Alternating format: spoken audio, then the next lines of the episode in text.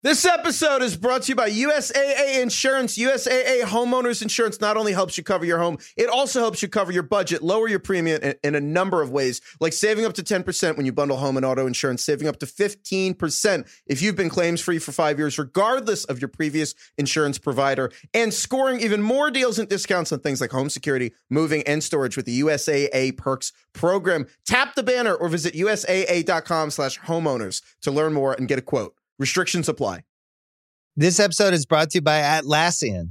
Atlassian software like Jira, Confluence, and Trello help power global collaboration for all teams so they can accomplish everything that's impossible alone. Because individually we're great, but together we're so much better. Learn how to unleash the potential of your team at Atlassian.com. A T L A S S I A N.com. Atlassian Tap the banner or visit this episode's page to learn more.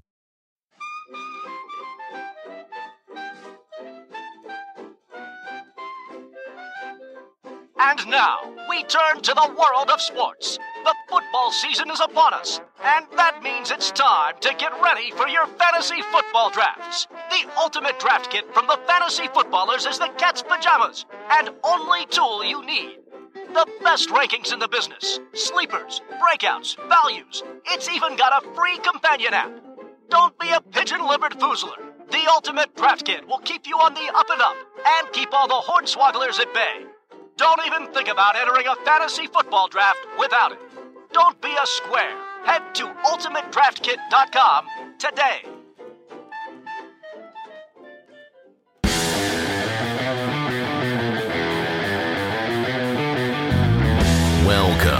To the Fantasy Footballers Podcast with your hosts, Andy Holloway, Jason Moore, and Mike Wright.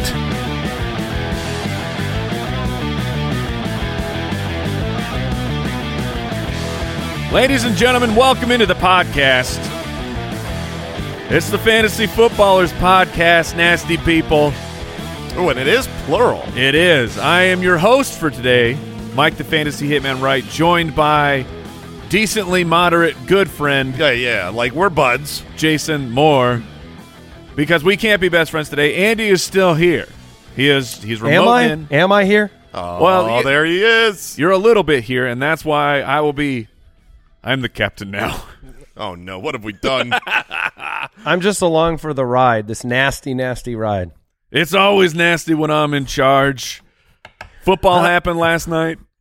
I don't of. even know where this nasty thing came from, and Oh, now, I don't know. now it's just it's even nastier than it used to be. One of It's the just things, get, the nasty's getting nastier, Mike. I don't know how you do that. one of the things that happens on the fantasy footballers for any new listeners, um, you'll experience over time. Whenever something happens once and we like it, it's just we it will never go away. If uh, if you've ever listened to a two man footcast, yo, yo, yo, yo, yo.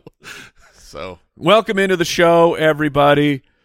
We're going to be talking about some some news, some notes, and breaking down the top ten wide receivers, the big boys at the top. Before we jump into the quick question, though, reminder: UltimateDraftKit.com. The UDK is available right now. It is getting updated uh, very frequently. Just you know, basically every single day. Little bits of things are popping up We did uh, some massive improvements yesterday. another fine uh, tooth comb through the rankings, but also looking at depth charts, who should be added, who at the bottom and the back end of these drafts. We don't want you to forget about, kind of highlighting some of those players, turning some players on, off, and uh, looking at the sleepers, values, breakouts, busts again. So yeah, al- always, always updating. Unfortunately, sometimes for injury, but at least you know when something happens, you don't have to question like, oh no, is my ultimate draft kit up to date? The Right. answer is yes. And regardless of all of those facts, uh, don't disappoint Gandalf. I mean, uh, Yeah. right? If you heard it, if you heard the show yesterday, it's Yeah. important for the for the safety of Middle Earth that you uh, you know get into get into the UDK. And I mean, if you're going to be riding on a blimp or a zeppelin, like uh, Mr. Old Timey Radio there Mm-hmm. was, you know, reporting from, it's really good material for them. If you want to follow the show, please do over on the socials, Instagram.com slash fantasy footballers. We're on the Twitter machine as well at the FF Ballers or individuals. Follow Andy at Andy Holloway, at Jason FFL, and I am at FF Hitman. That is it's the quickest and easiest and freest way to Dude. stay up to date with everything. Did they ever have a Goodyear Zeppelin Uh, like before the blimp? I Like I don't even know what the difference between a Zeppelin I, and I a am, blimp I is. am literally googling right now. Well- Zeppelin versus blimp. Uh, I, uh, my guess is Zeppelin sounds do- cooler. Well, Zeppelins didn't work out really right, well. right. Right. I think it has to do with is it like the gas that's inside or I'm thinking rigidity. It- Okay. it- it- uh, rigi- someone had to have Googled because how would you come up with rigidity? That is correct. Zeppelin is a type of airship with rigid or semi-rigid structure, so it means it's got uh, metal rings uh, holding the the blimp structure together. Well, why do those ones go down in a blaze of glory then? Well, I think uh, sometimes you fill them with the wrong type of gas. there, I don't Mike. think I don't think it was all of them, Mike. I don't think all the Zeppelins went down. I think Well, a very it- famous it- Zeppelin went down. It, but that's all. It just takes the one, and you're like, I'm out. It, I would, it would make me out on Zeppelins Yeah. to slowly burn in the sky. I mean, it, I still cruise. you know, I know about Titanic. That's I true. mean, that's that's fair enough. All right, fellas, the quick question of the day. This one comes in from Corbin in Seattle, not Dallas, which is a little bit oh, okay. disappointing. No, I, I'm I'm with you, but move on. okay. you don't want to make any more? No, fifth, right. fifth element jokes are one a year, Mike. All right. A couple buddies I know, bada boom. A couple buddies I know purposely try and avoid players or positions with the same bye week. I think it could be advantageous to have uh, because then your other weeks are stronger. What are your thoughts? I'll go to Jason. Yeah, my thoughts are I don't give two farts about bye weeks when I'm drafting in redraft leagues. It is one of the, you know, I I- back in the day, I, I think people have kind of put this notion to bed a while ago. Uh, you know, eight, nine, ten years ago, it did seem like there was like a little bit of kicking the tires on. I'm going to get everybody from the same bye week, so then I have none. I'll just Right. I'll lose that week, and then but it's look, fantasy football is a long and arduous journey through these players, uh, you know, season. So you're going to not have the same roster that you drafted come week four when bye weeks might start at the earliest. This week they don't. This year they don't start until week six. So your team is going to change a ton. I'm not worried at all. Now, obviously, if this is a best ball where you're not making transactions, the team you draft is the team you have, and that's it. You're done at the end of the year uh, or at the end of the draft. Then you have to look at bye weeks, especially when it comes to your onesie positions. If you draft two quarterbacks uh, with the same exact bye week, you you can still win a league that way. It's not impossible, but it is a guarantee that you're getting zero points on one of those weeks. It it, it hurts you from the get go. So in best ball, onesie positions, um, or any position that I think I'm, I'm wanting to draft uh, not too many of, I will worry about bye weeks. Otherwise, who cares? Yeah, and I, I all I'll add to that is I think it's kind of a remnant question that keeps getting asked. Like it, it is a it's it's a remnant from the early days when there weren't a lot of roster moves and this was a consideration. Like if you in modern fantasy football, you're you're transacting so often. I mean, that's why this show exists is cuz it's a constant ever free flowing roster. So, I think it's something that comes up because somebody somebody's grandfather used to really consider them and then it's just been passed down. But Jason's right. I mean, just literally not it's not even a tiebreaker for me. Like it's a non non thought. Yeah, I mean it's it's a non. Thought. I I guess that's the that's that is the limit to what it is for me. If I was genuinely between two guys that I and I I don't feel like that happens for me. I always like one player more than another. But if I was really like, man, I can't decide between these two guys. They're identical. Then sure. Do, do does one of them share by week with the other running back you already have on the roster or something like that? sure, that? that makes sense. sure. Yeah, I mean, I, I get the question. We get, uh, you know, new people into fantasy football all the time. So, and this show, we want it to be accessible to seasoned veterans and beginners. So, totally understand the question. But for me, I am in complete agreement of the roster turnover says I'm not thinking about that uh, at the draft. Let's get into the news. News and notes from around the league. The Hall of Fame game was played last night. Uh, did you guys get to catch any of it? Yeah, I, I caught uh, the majority of the relevant uh, part. The beginning? Yeah, I mean the the first half I saw. Um, I watched uh, the halftime show and then kind of trailed off as uh, meaninglessness happened. I didn't have any money on the fun uh, On preseason. D- DFS games or anything like that. Uh, a lot was made of Josh Jacobs' usage and and really all of the running backs and some of the starters' usage on this team because usually in a in any playoff game or or preseason week one game, let alone the Hall of Fame game, you don't see players getting utilized the way that you did. Look at Jacksonville. They they played nobody. Yeah. That- So yeah, that is the interesting takeaway. Um, I've got my take on it, but I want to hear your guys' thoughts on does that matter to you? It doesn't. It doesn't matter to me as much because first of all, every team has a different philosophy in the preseason, and more importantly to me is this is a, a new coaching staff that is evaluating players. So uh, I think if I was going to take a um, the Kenyon Drake where he played depth chart situation is significant, but Kenyon Drake wasn't really in play for fantasy either. We we may have wanted to know what was back behind Josh Jacobs, and maybe that's a bigger threat to Jacobs because Zamir White was given opportunity before Kenyon Drake, and so like Drake was never a threat to me talent wise to Josh Jacobs. But Yeah, like Jacob, and what- Jacobs also played well and you know chunked away uh, the way he has for years. So I don't know. Were you guys concerned about it? I I'm trying not to draw too much from it. Yeah, I'm, I, I'm not overly concerned about it because because everybody played. It- like if it were just Josh Jacobs and then just the backups, I th- that would be a little bit concerning and on the radar. My biggest takeaway here from the box score hunting on the Raiders side, I know we didn't have Derek Carr under center, but the running backs, like they had a lot of receptions. And, and yeah, and Davante Adams didn't play either, but it, just, it was interesting to see. Josh Jacobs had two. Zamir White had three. Ameer Abdullah had two. Like, I mean, you know, we have a completely different system coming in here. Are these running backs gonna see the uptick? Like, you can project that because you have McDaniels coming in from the New England system where they have frequently used the running backs that way.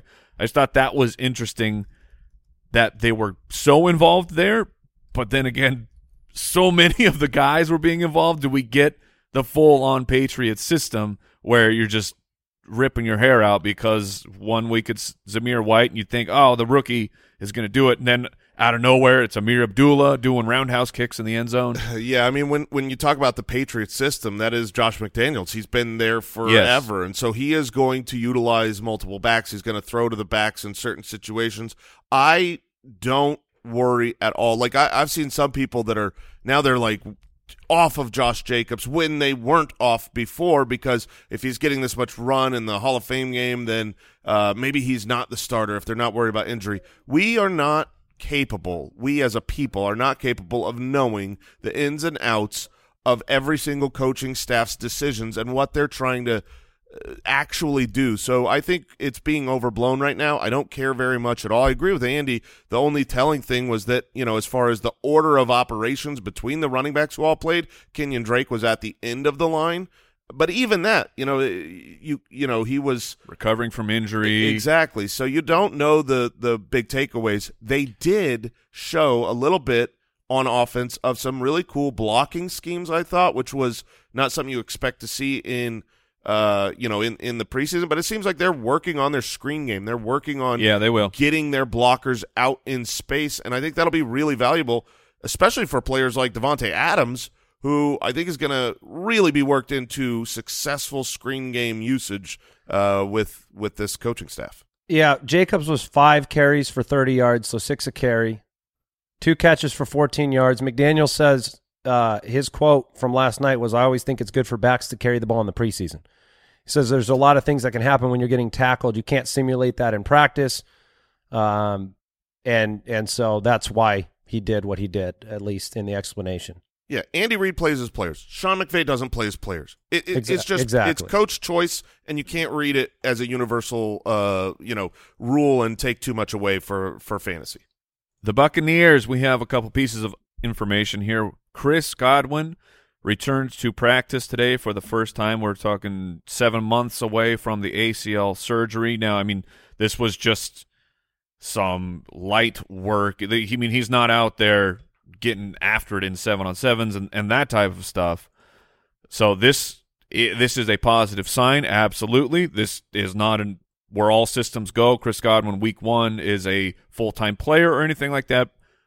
But through the draft process, this is the information that we need to see. And our medical guy, uh, Betts, still says he expects a better second half of the year than the first. So yeah, he is still, still, a ways away. Like Bowles was saying, he's still a ways away. This isn't. This doesn't mean he's just like, oh well, if he's ready to go now, he's perfect for week one. It's great on the timeline. It really is because uh, a couple months ago we were worried that it's going to be November and they're going to bring him along really, really slowly. His ADP started dropping. This is good news, but he is not ready to go yet. So don't overblow it. In bad news, though, Mike Evans, Buccaneers wide receiver, he left practice early. We got a report from head coach Todd Bowles says he thinks that Evans tweaked a hamstring. Yoo-hoo! That's not a, a new thing for Mike Evans. He has that type of a situation going on frequently. He doesn't generally miss games. Jay, what was the the number that you yeah, pulled out? I, I don't remember off the top of my head, but I was like I think it was like three or four games he's missed in the last five years. You know, he missed one week last year with a hamstring issue, which is actually kind of impressive that you can only miss a right. single week for a hamstring. This is early enough um, away from the start of the season where hopefully you are fine. What you want to see is you want to see him take some time, come back to practice, practice for a few weeks without re-aggravating it, and then you've got no fears. The Rams have been limiting Matthew Stafford's reps in practice due to a lingering elbow injury. Sean McVay, the head coach, said it's a tricky deal. Uh, this injury is abnormal for a quarterback, adding that this one is more common for – Major League Baseball pitchers. McVay did confirm this is not a new injury, and he dealt with the elbow pain last year. He had the uh, Matthew Stafford had an injection this offseason for pain. Uh, I kind of mentioned this in passing yesterday during our mayhem draft of uh, when we were talking about you know uh, Allen Robinson, I believe was the player at the time. So it doesn't seem like this thing is going to take Matthew Stafford out. This he's not going to need a surgery or anything uh, just out of nowhere in the middle of the season unless, you know, some kind of catastrophic injury happens like uh, did to Ben Roethlisberger. But this will be a pain management thing. This will not be fun. This will not be a fun situation for Rams fans or if you have Rams fantasy players because every single week it's going to be, oh, Matthew Stafford rested, not, not practicing. Practice. Yeah, and you're like, oh, oh come on, oh. but then he'll be okay on Sunday. Again, this this is not a this is not full red alert yet on Matthew Stafford, but it is certainly something that we need to monitor. Do you guys have any other takes? Yeah, I mean it it I think Big Ben's past scares me because this is how it all started for Big Ben. It was all like, well, it's not really a commonly football injury. This is right. a, a, a, more of a baseball injury. And then um, he was fine with it until that injury became, you know, it was like it was hurt and then it became injured. And so that's just the process you don't want to see happen for Matthew Stafford. They have said, and we have seen, that it when he is practicing, it is not affecting him. He's looked awesome in camp. His, uh, you know, he's got all the velocity on the ball. Deep balls look great. So it's really a pain management right now. I'm not going to change anything with regards to okay. drafting him. Um, there's like, oh, Cooper Kupp versus Justin Jefferson. If you're worried about it, you can make a flip if you had Jefferson as the two and Cooper Kupp one.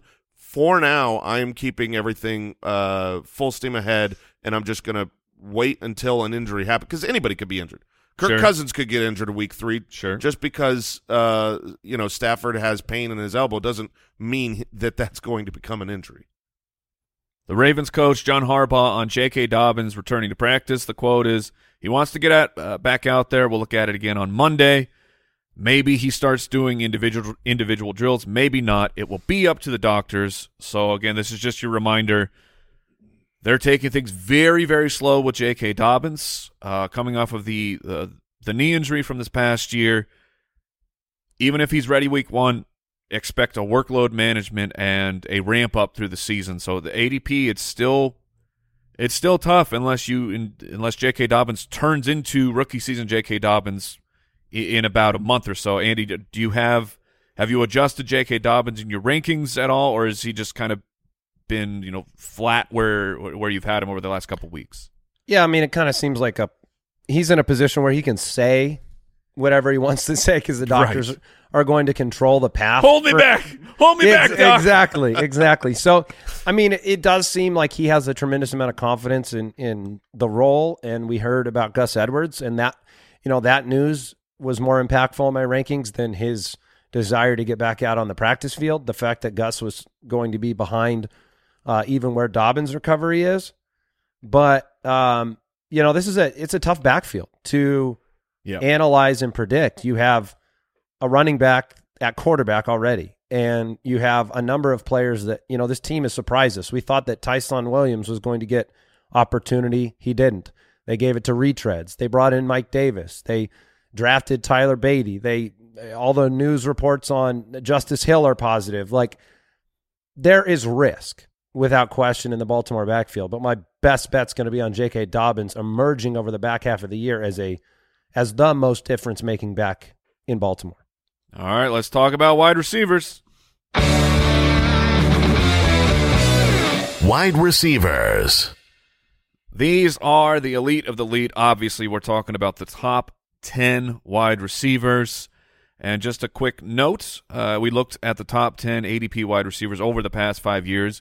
We have seen a bust rate of about 44%, meaning that those guys finished outside of the top 15. Of those busts, though,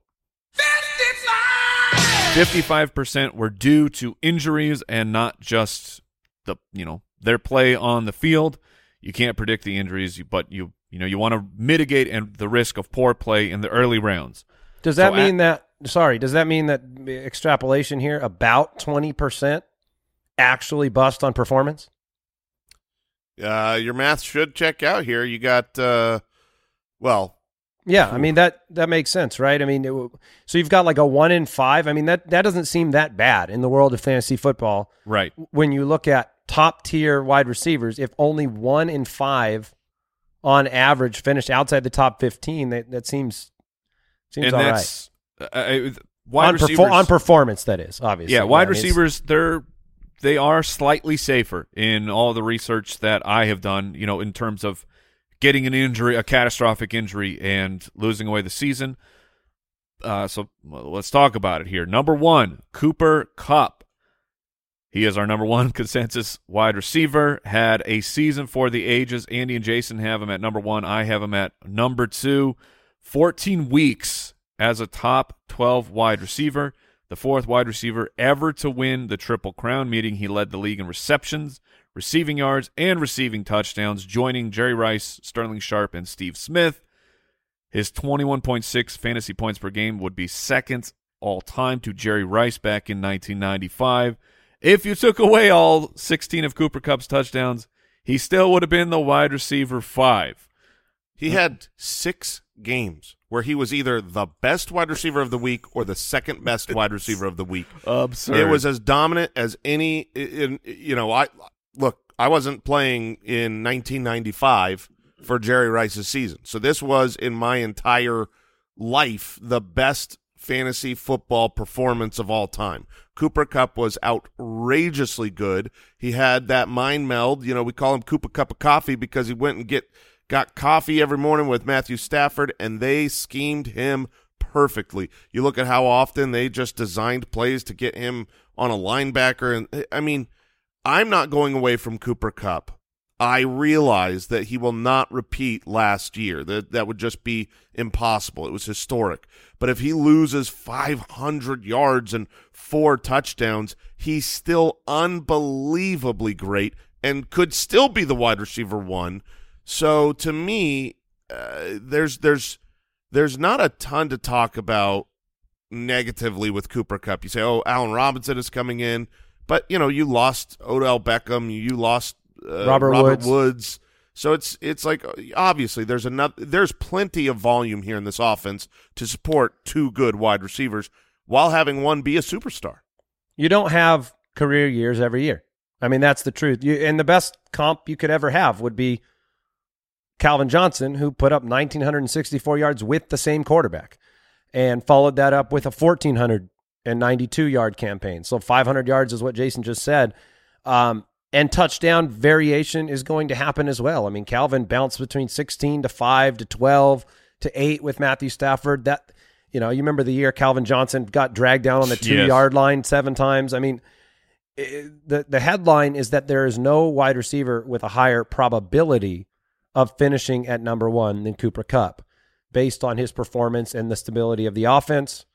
I don't mind at all going the Jefferson route. I mean, it, it's kind of mind blowing that Jefferson is six years younger, right? And so if you just want to play that game and the age and the risk of injury and and and you know that's that's fine. I don't mind you picking Justin Jefferson, but you you know you're talking about uh, just a, a career year for Cooper Kupp, and who wouldn't want to try to get part two of that?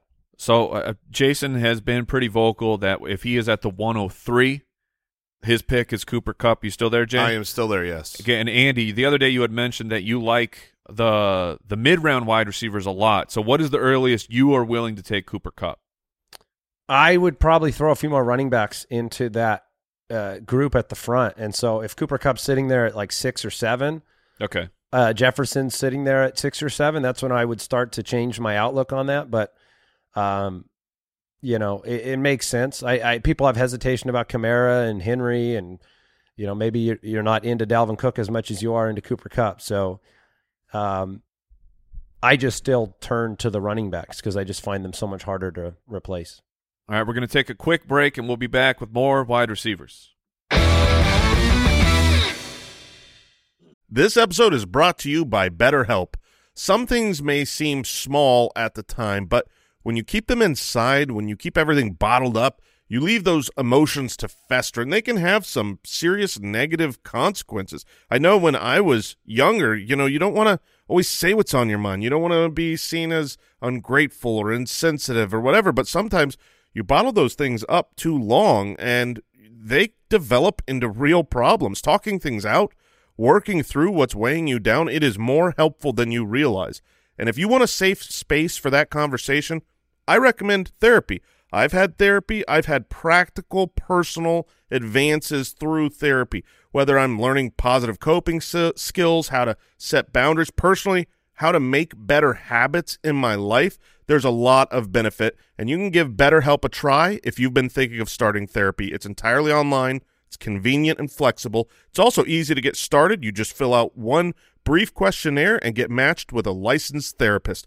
Get it off your chest with BetterHelp. Visit betterhelp.com slash footballers to get 10% off your first month. That's betterhelp, H-E-L-P dot com slash footballers. This episode is brought to you by USAA Insurance. When you're a homeowner in the military community, peace of mind is priority. And USAA Homeowners Insurance is the award winning service to give you just that. If you have to file a claim, the process is transparent and easy. You can do it all right in the USAA app, and replacement cost coverage comes standard. That means damaged items are repaired or replaced, even if they cost more today than they did when you bought them, which could put your wallet at ease To Tap the banner or visit USAA.com slash homeowners to learn more and get a quote. Restrictions apply. Our number two wide receiver is Justin Jefferson of the Minnesota Vikings. Andy Jason have him at number two. I have him at number one. Justin Jefferson is a beast. He has the most receiving yards ever for a wide receiver through his first two years in the NFL. He beat Odell Beckham Jr. He led the NFL with over 2,000 air yards. He destroys at home, averaging over 100 receiving yards over the course of his short career. And he is just, he is an absolute go to guy on third down. I think that the question here, the conversation for Justin Jefferson is not, can he, like, what's the talent? Like, we're done. It's proven. He, he backed up his rookie career with an incredible sophomore year. The question is, how do you feel about the Minnesota Vikings passing offense, where you have uh, the high T kind of crotchety coaching staff? They are gone, and now we have Kevin O'Connell that, at least on paper, projects to be a much more pass heavy approach. Jason, how how are you looking at Justin Jefferson? You said Cooper Kupp at the 103.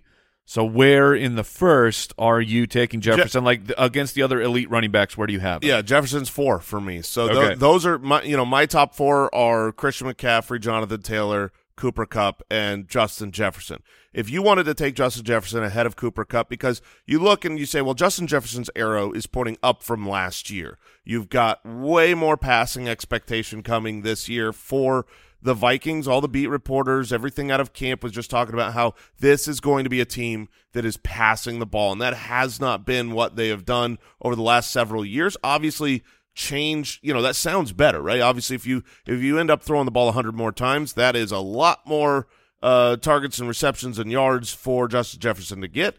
But there is also a scheme change here and some uh, differences that we we haven't seen yet. How that could affect Justin Jefferson the, but the point is here, his arrow is pointing up from last year. He's, I mean, he's only going into year three, which is really unbelievable. I mean, it's it, it seems like he's you know a, a, a five or six year vet because he was uh, the wide receiver six, his rookie year wide receiver four last year. There's really nothing that is a red flag on him. He doesn't have uh, an injury history. He is very young. He's one of, if not the most talented uh, wide receiver in the NFL, and they're going to pass the ball more. But again, you know, he was the wide receiver four last year, so he does need to he does need to go up. You know, if he's going to be drafted as you know, Mike, you've got him as the wide receiver one. Obviously, when you're drafting the wide receiver one, you're you're hoping for the one. You're happy with the top five. You just Right. you know you're you got to be realistic. Um, but if he were to do what he did last year, I think most people, even though it's like, okay, you should be happy with that, I think they would be disappointed if they're now drafting him at the 104, uh, where where I would be drafting him if he just puts up what he did last year. I would, I would be a little disappointed. I'd be, I, I, I'd be really disappointed if I drafted him that high because he, he, he had such an impressive season, but because of the cousin situation, the two reasons that I have him behind Cooper Kupp, number one, incredibly, thirteen of seventeen weeks he finished at wide receiver ten or lower last year. So he had explosive games. He built stats over the course of the year, but that's weird. Like Cooper Kupp never really did that, and he never had those dud games, and that's probably more tied into Kirk Cousins having an off game. The other side is there's no way I would bet on Jefferson scoring more than Cooper Kupp. Justin Jefferson has more threats to that area of the uh, of his game, with Dalvin Cook around the goal line being much more of a threat than the runners that they have in Los Angeles, and then with Adam Thielen's like prowess for the end zone. So those are the two main reasons why I would hesitate on him versus Cooper Kupp. But you know, from a talent and you know consistency standpoint, it's hard to beat. So Andy, Dalvin Cook or Justin Jefferson in the first? I'll take Dalvin. Yeah, I'd, I'd take Dalvin Cook for position scarcity and for, you know, like I said, I think I can go get somebody else later that, um, you know, is a threat to be the wide receiver four, like Jefferson was last year. Wide receiver number three, Ja'Marr Chase of the Cincinnati Bengals, just over 22 years old. Justin Jefferson's records may hold up for right now, but by the end of this year, those could be crushed by Ja'Marr Chase. He just, like I said, just turned 22, the second most fantasy points by a rookie wide receiver behind only Randy Moss. That's a good name to be connected with. He had the third most 20 yard targets. He averaged 18 yards a reception.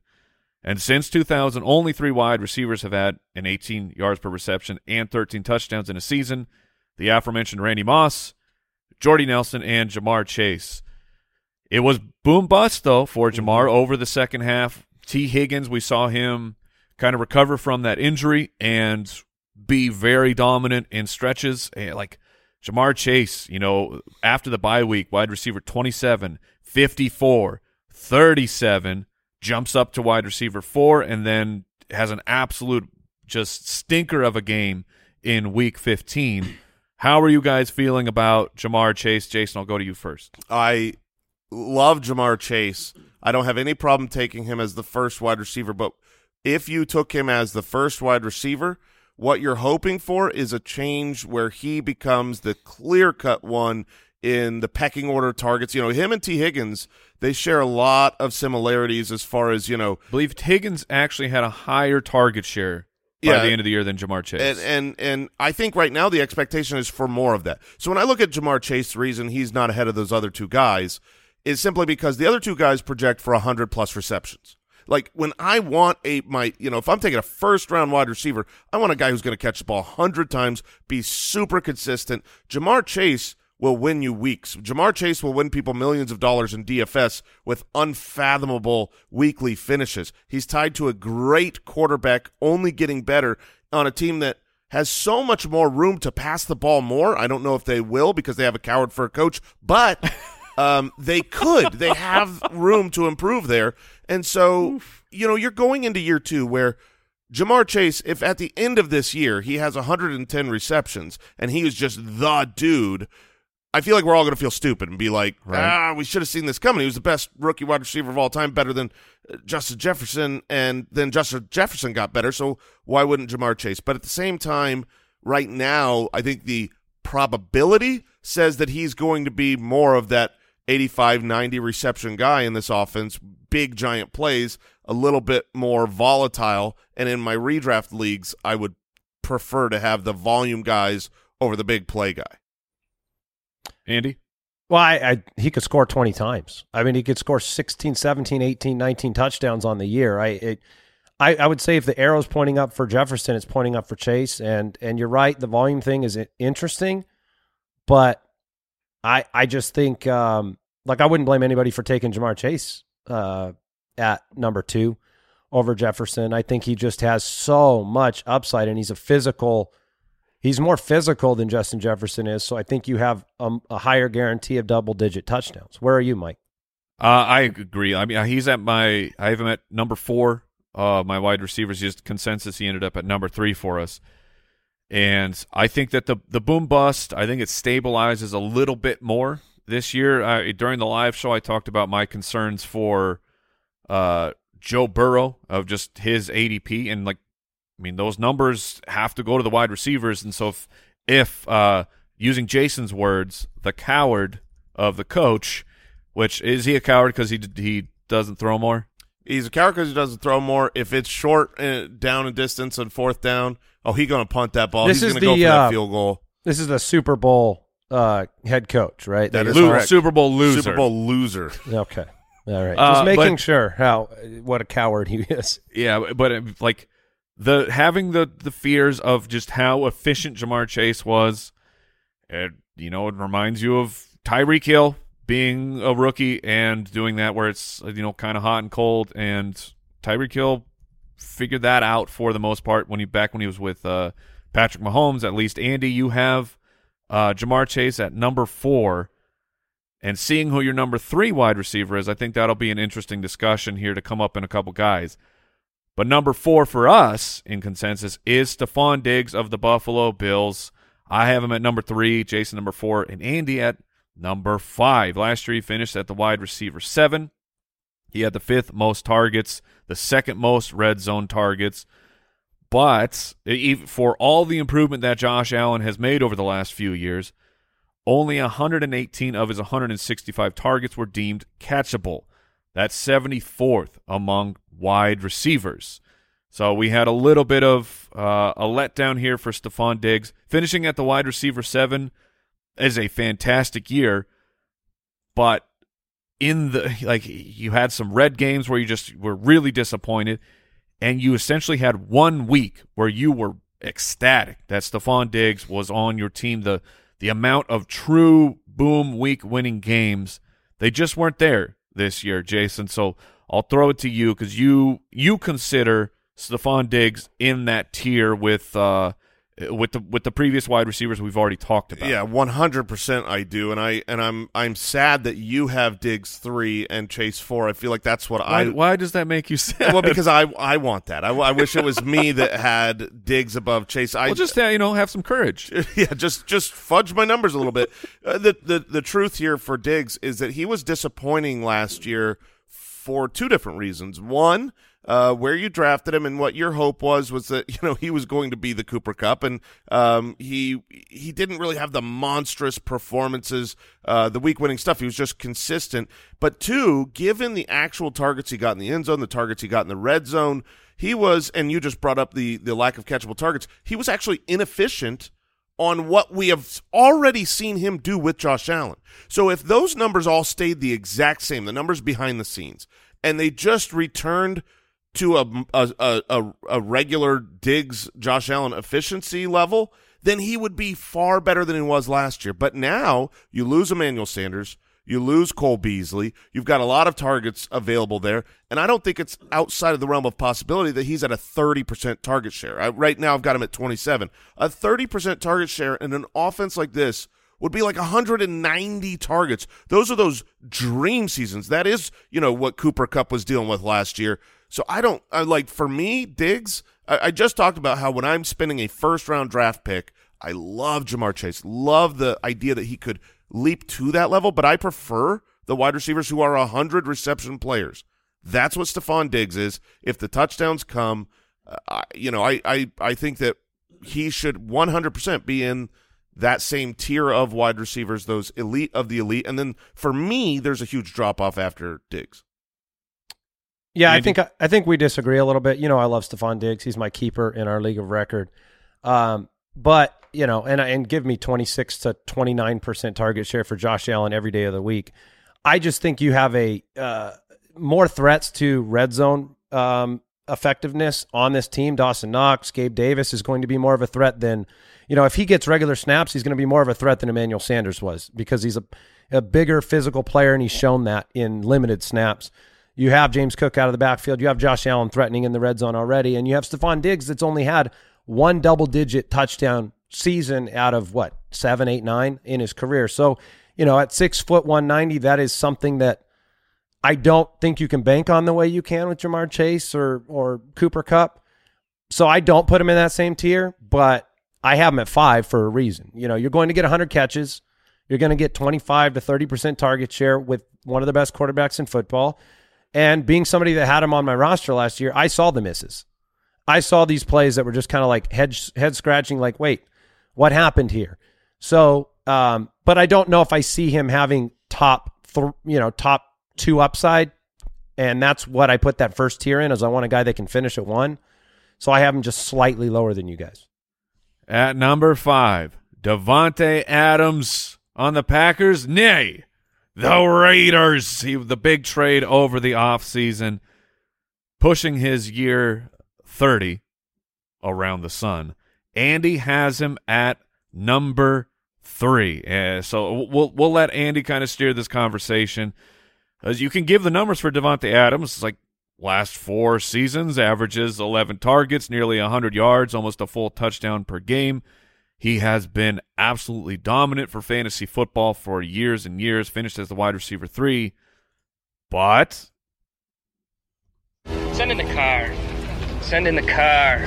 We have a Derek Carr question. We've the numbers of wide receivers changing teams. We historically they take a dip, but historically elite wide receivers like Stefon Diggs and Davante Adams don't they don't usually get traded away. So they, they should be an outlier for that number.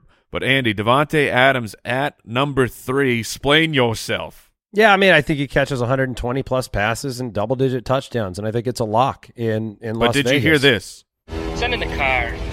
Send in the car. You know, the car likes uh, what he likes, and when he when he has a uh, Hunter Renfrow. Yeah, I mean that that's good evidence towards what I'm saying because you know there was a year, two years ago with Darren Waller where it seemed like on every play he was not necessarily uh, making the right read. He was just hyper targeting Darren Waller, and then last year that happened a lot with Hunter Renfrow due to a lack of options. And look, this is a player that we've seen do it for a long, long time. I mean, uh, thirty plus percent target share with Aaron Rodgers for three years.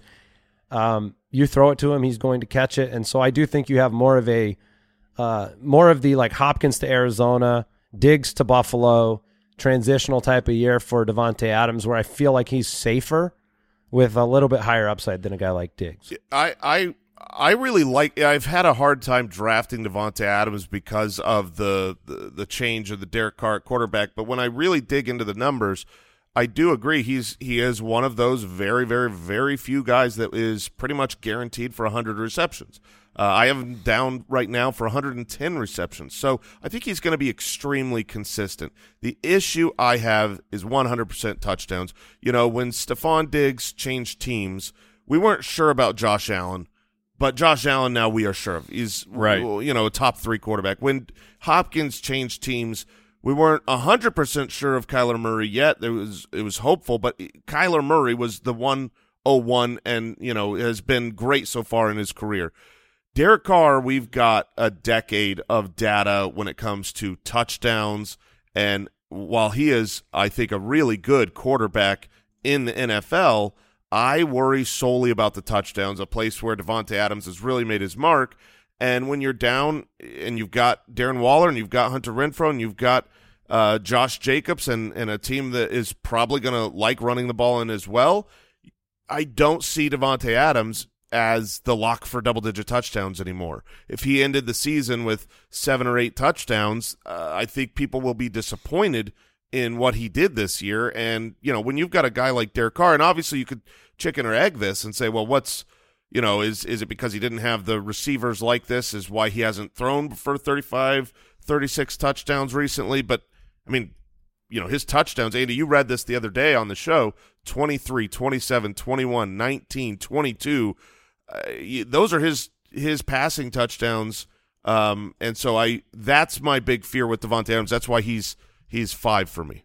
We we do have you know a couple years of of very solid wide receivers. I mean, you kind of for the Raiders and uh, for Derek Carr, you got to go back to the the uh, the Amari Cooper, Michael Crabtree days, and we we know that Hunter Renfrow came through with uh, a monster performance this year.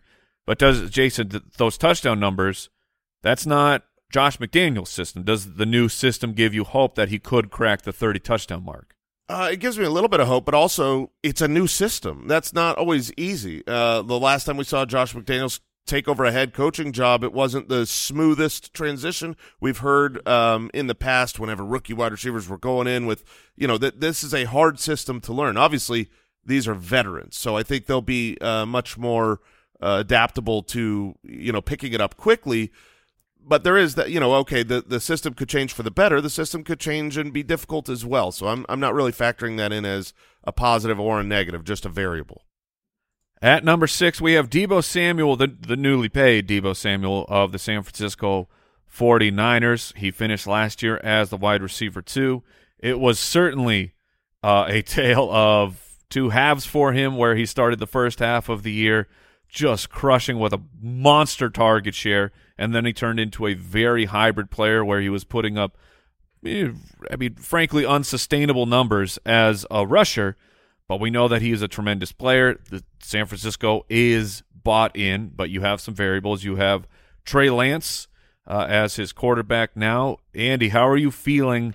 Yeah, I mean, I know you're not the biggest Trey Lance guy, but are you just you so confident in Deebo Samuel and Kyle Shanahan that you're not going to let the the, the not a rookie, but whatever the sophomore quarterback affect how you feel about Deebo moving forward? Yeah, I mean, I think you summed it up. I, I I've been saying Deebo deserves more respect for weeks, and I think the contract has allowed human beings to finally say, "Yeah, you know that's true. I can do it now." I don't know if that was hanging over his head. I don't. I don't know what it is. I feel like, you know, you have a, a, wonderful offensive coach who always facilitates his best players getting the football. Um, Deebo is one of the more fun players to have in fantasy because of how central he is to the offense and the fact that you know he, he's almost like what Percy Harvin could have been Sure. where where you know Percy Harvin in brief uninjured stretches was a blast because you got end arounds, handoffs, screen game, downfield, you know, goal line. Like there are so many ways that Deebo will be used, and so he stabilizes your fantasy team. And the fact that he's being drafted, you know, six, seven, eight spots behind where he finished last year is kind of perplexing to me. Um, and that's even coming from somebody who doesn't like like I don't like Trey Lance, but I also don't like Jimmy Garoppolo. Okay. So so like there's not it's not like you're transitioning from a Hall of Famer to a rookie. Um and it's not like Deebo was touchdown dependent. He was, you know, eh, on- the ground he scored a bunch, but like through the air, like six touchdowns. I mean, does he get 10 total between the two? I'll be happy. So I guess I'm, you know, we're all in the same boat in terms of where we're ranking him, but uh, he's going to be the center of San Francisco. I have risen on him, uh, obviously, since the contract signing, knowing that that uh, worry is gone, that he's not holding in any longer. But, it, you know, it's it's one of those things where his season last year was too efficient, and we know that. We know he won't be as efficient. Still a man. He is uh, still a man, and so I don't expect him to be that efficient. But you're talking about a season that has just been totally discounted too much because of what Cooper Kupp did. Deebo Samuel in half PPR scoring scored 300 fantasy points this last year. For context, the year prior, the number one wide receiver was Davante Adams, who scored 300 fantasy points. The year prior was Michael Thomas. Wow. Michael Thomas's huge year, he, when he was the wide receiver one, he scored 300 fantasy points. The year prior to that, Tyreek was the wide receiver one with 284. If you 300 deleted- fantasy points is unbelievable. It's just that Cooper Kupp had 367 because he's a madman. If you deleted Cooper Kupp from our uh, consensus minds, and you're talking about taking the number one wide receiver from last year and dumping him, no one In the would be back of doing the second. No one would do that. Yeah, no one would do that. It really, a Cooper Kupp is really Interesting. making Deebo Samuel's unbelievable season kind of disappear. The, I think they will use him in the running game a little bit less, which um, uh, for it's ironic, right? Because we talk about the running game being so important for mobile quarterbacks because they score more on the ground than they do through the air. But that's not the case for wide receivers. Wide receivers, ten yards is ten yards, whether they're running or whether they're receiving, and it's they're going to get a lot more yards in the receiving game. So it's actually a good thing for his fantasy value if more comes through the air than on the ground. I do think he'll have manufactured touches, and where he's going right now, I've seen him dropping to, oftentimes to the back of the second round.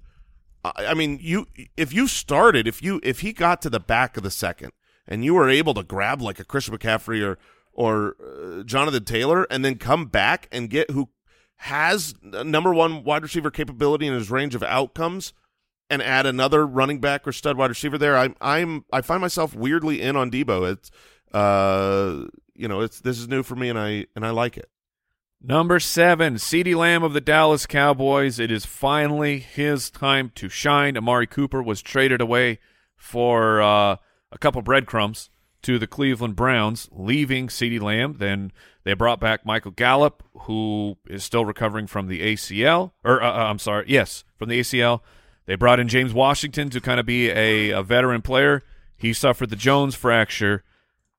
So he's all alone, and this is what we're dealing with. 181 wide receiver targets from last year gone. Amari Cooper, Cedric Wilson, Malik Turner. 44% of targets inside the 10 have been vacated. Dak has been a very good quarterback historically throughout his career. But sometimes, like CeeDee Lamb, the, the hard thing was we thought he could do it last year, even with Amari Cooper on the team, but he had a 31% bust rate this last year. He just he would vanish sometimes from from weeks 1 through 10. He was the wide receiver 7, but after that he finished inside the top 30 only one more time. Jason, uh, are you that convinced that now that he is the guy can can he come through and be a top 5 player for fantasy football? He definitely can. He has the talent to do it. Uh, I I love the talent as a player. I worry a little bit about Dak, and while that is maybe weird because Dak is very, very good, and I think the offense is going to be good, I think Dak spreads the ball around. I think he's a better quarterback than he gets credit for, and in so doing, and I know you're like, well, who's he going to spread the ball around to? But Dalton Exactly. Schultz, Dalton Schultz will be involved. Jalen Tolbert will be involved. Uh, you you've been hearing um, other names. Dennis Houston is a name, a, a undrafted rookie, but he's been popping up left, right, and center. And I'm not saying like, oh, Dennis Houston is the reason that that CeeDee Lamb can't be great. What I'm worried about is CeeDee Lamb should, based on this roster, have 165 plus targets. That's just not what Dak has ever done with anyone. Is you know his highest uh, kind of wide receiver one usage was way back in the day with Dez Bryant. I'm hopeful. I, I I've drafted in in uh you know high money leagues CeeDee Lamb because there is a path here for him to be great, to truly have that year three, uh, not just breakout. He broke out last year, but his top end fantasy finish. Everything is lined up for him well. So I, I don't have a problem taking him, but I definitely have worries uh, the way that they've utilized him and the way that they've utilized their wide receiver one for the entirety of Dak's career. Andy, are you concerned with about CeeDee Lamb? Well, I mean, I, I would disagree that he's broken out. He basically repeated his rookie year. I'd say that he needs to break out. We need more than six touchdowns from CeeDee Lamb. We need more than 79 receptions from CeeDee Lamb. We, if he's going to be drafted here, which, look, we got him ranked up there because he should, should needs to become uh, has has done. I mean, he needs to have ha, have done it. I mean, we, he's got all the talent in the world, and yet we're sitting here, you know, talking about, you know, eleven hundred and six. That's not that's not impressive in seventeen games. So, um, I I hope it happens. I do project him to have an uptick, and and we need more explosive plays. We need we need double digit touchdown CeeDee Lamb, gentlemen. Coming in number eight, Mike Evans of the Tampa Bay Buccaneers. He is 29, but he just keeps getting it done over and over. A thousand receiving yards in every single season he has ever played in the NFL. Last year, he finished as the wide receiver eight with only a thousand yards, but 14 touchdowns, and the band is back together. They are re-rolling Sans Bruce Arians. But Mike Evans, I know we had the little tweak of the of the hamstring that we talked about at the beginning. But where are we on Mike Evans? Are we if I set Jason, let, let me set the over under here at 13 and a half touchdowns for Mike Evans. Right now based on the information we have today because that's where we are with drafts, are you taking the over or the under?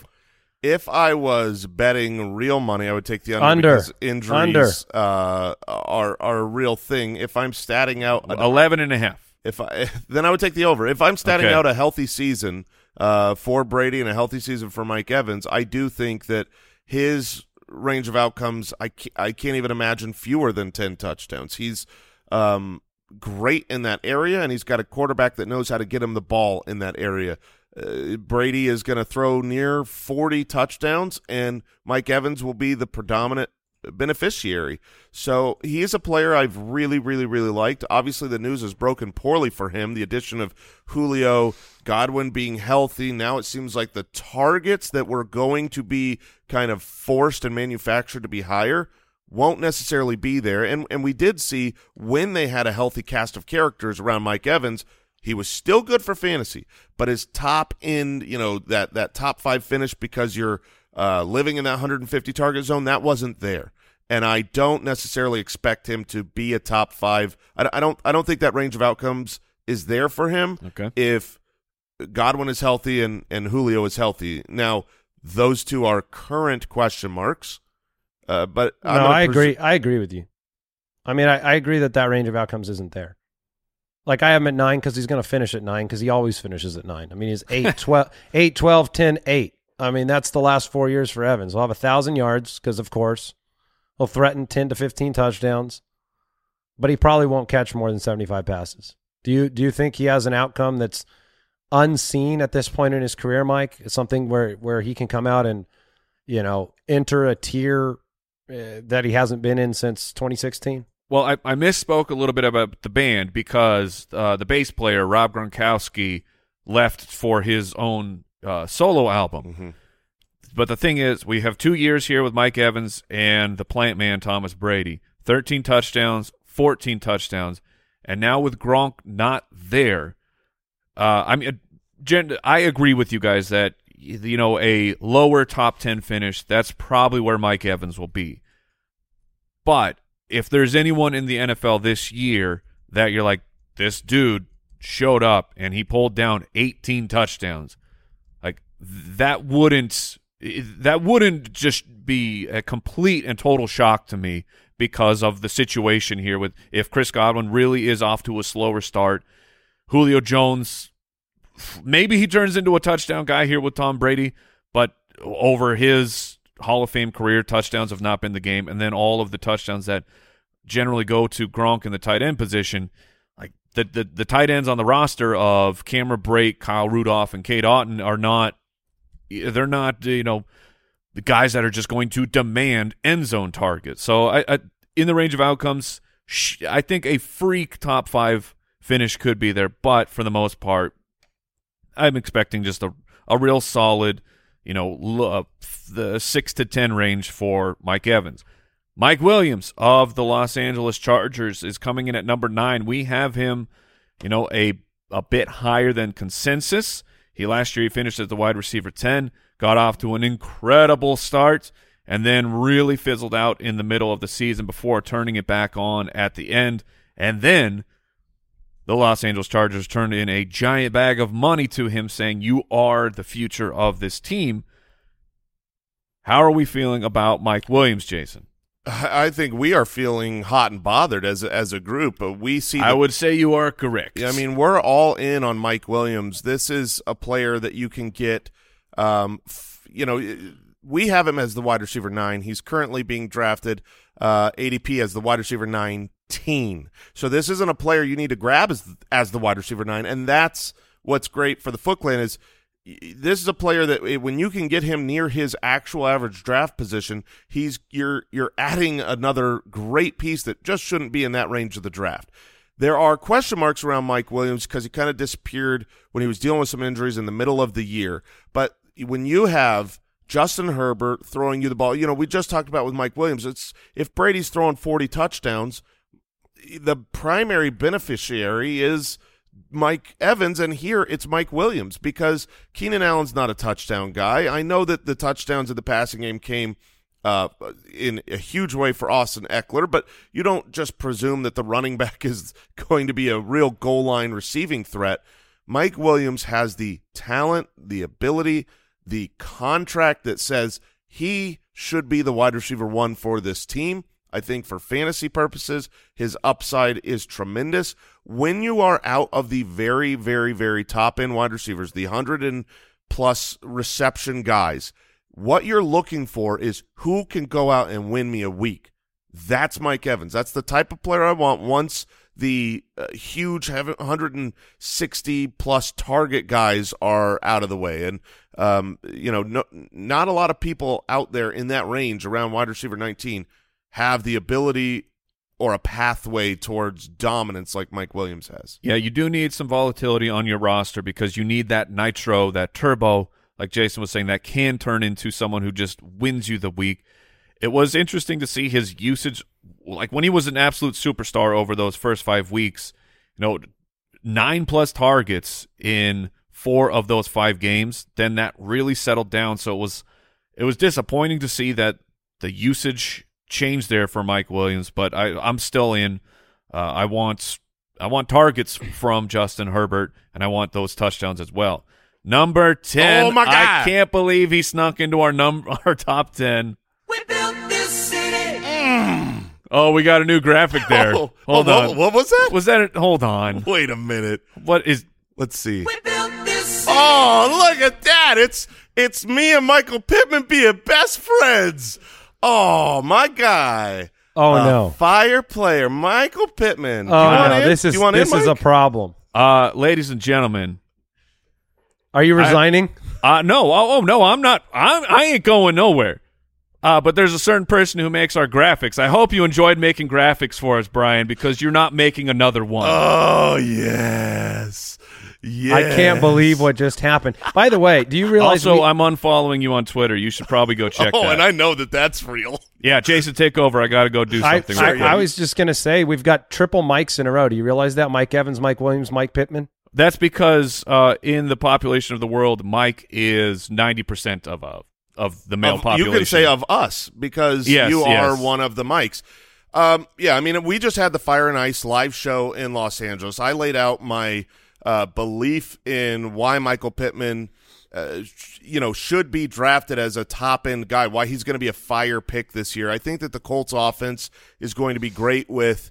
Um, you know, a former MVP at quarterback who can get the ball to him. Michael Pittman is a, a dominant wide receiver. He breaks a lot of uh, metrics that you want to break to project to have a great next season. The target competition there is, you know, uh, uh, Parris Campbell, who, you know, we're in the annual Parris Campbell hype. Uh, Alec Pierce looks good as an incoming rookie draft pick. But I mean, this is Pittman's team. This is a good offense. This is a young, huge, gigantic player. You know, we talk about And like he's fiery. he and he's fiery. So th- there's there's really not much in my viewpoint when I'm checking my boxes when I'm watching film. There's really nothing I don't like from Michael Pittman. The the the little crossing route and run away from guys thing you saw rookie year Michael Pittman. That's not who he is anymore. He's a dominant wide receiver one. He had 129 targets last year. I think that number goes up significantly. And if he becomes one of those 160 target guys, I, I love him. I've got him as a top 10 wide receiver this year. I, I I am at 13, and I look. I'm I have no problem saying I'm rising and content with Michael Pittman. The only thing I'll remind people is that he's yet to perform as a wide receiver one, and so part of the bet on Michael Pittman is a bet on Matt Ryan, and that's not been the best bet in recent years. And so I work that into the way I think about it. Like the best definition for Pittman's fantasy production so far has been good, not great. And we know that statistically. He only had one game last year where he was a 20 plus point, uh, what we define as great in our consistency metrics. Uh, I'd love to see him get to great. And to get to great, he's going to need Matt Ryan to give him more than, you know, he had 26% target share last year. Um, he's going to need more touchdowns. And um, I don't know how much I want to bet on Matt Ryan to make for him to make that leap. But I mean, uh, 13 would be an improvement on last year. Jason has him at 10, Mike at 11. So I think we're all saying the same thing with the end result on the year. I just hope we get more than one uh, great performance from him because he's physically capable of it. He just needs opportunity from a more consistent source. And hopefully, Matt Ryan at this age could be that. Yeah, Matt Ryan can be Ryan Tannehill in this situation, and uh, where you've got an AJ Brown type body in uh, Michael Pittman, and the defense is going to have to stop Jonathan Taylor. So It's a uh, good I think this is comparison, I why think. this is why Mike also loves my guy Michael Pittman. Mike's so upset right now. I mean, I mean, this is just. Yesterday, I mean, this is a hijacking. We're Oh. li- this is a live hijacking of a man's best friend. I am not pleased. I mean, the mayor of the city has been dragged and tarred and feathered outside the city by Jason. the election is over now. I am the mayor. You can you can ask for permission back into the city, Mike, and I might grant it. I can't even. Mike didn't even notice it was Jason the first time he hit that button. I don't think because it was too outside the realm Yeah. of possibility. Yep. Uh, I did not like what I saw, and, it, uh, I love Michael Pittman. Uh, the thing I'll throw out here is, I mean, number one, Matt Ryan is way better than Carson Wentz. Uh, you can look at the accuracy numbers on basically any. You can dig down and do any different type of throw of like uh, clean pocket, under pressure, tight man covers. Like Matt Ryan is better than Carson Wentz. And if you're a better quarterback, I think that uh, that I think that the coaching staff of Indianapolis will trust him more. And this is not a knock on on Jonathan Taylor at all. The dude is the Hulk. But 18 rushing touchdowns. That is a lot of rushing touchdowns. And if just a small handful of those turn into passing touchdowns and you bump up Michael Pittman just slightly, I think that he easily can slip into that top 12 position. I love him. Uh, I will be breaking back into the city. you better get the uh, get the, the It's National Guard on high alert. It's like breaking back into your own house, Mike. Like someone locked you out of your out of your own got a house. and now squatter. you got to jump the fence and try to get in. I mean, Locks this have is. been changed, brother. I don't even know how Mike's going to deal with this. Um, who I already most, dealt with it. Who are you most worried about busting of the top ten that we've mentioned so far? CeeDee Lamb. That's oh, my that's that's he's, fair. He's my biggest worry, and I, I want to give you uh, the numbers here to what I was saying. Here's Dak's wide receiver one target through his career: 120 targets, 130 targets, 119 targets, 95 targets, 135, 98. He has never hyper targeted any wide receiver one, and so we're hoping that changes this year. But that Right. that's that's a big change for a guy who Andy, you said he hasn't broken out yet. He Yeah. needs to, so he scares me. Eh, well, just wait till they sign Cole Beasley back in Dallas. That was the leading target receiver back in the day with the 98. Um, do you agree with that? Is he the Yeah, the of- of- riskiest? I mean, yeah, there are a handful of them. Mike Williams is risky to bust. I mean, obviously we have Michael Pittman a few spots ahead of ADP. Um, there's some and Davante. Davante has some risk. I'm not even though I have him ranked where I have him ranked. There's risk with the transition. And that is going to do it for our top 10 wide receivers. Ladies and gentlemen, ultimatedraftkit.com. Make sure you grab it. It's the only tool that will be that you need and will be updated the entire draft season. We'll see you on Monday. Goodbye. Thank you for listening to another episode of the Fantasy Footballers Podcast. Join our fantasy football community on jointhefoot.com and follow us on Twitter at the FF Ballers.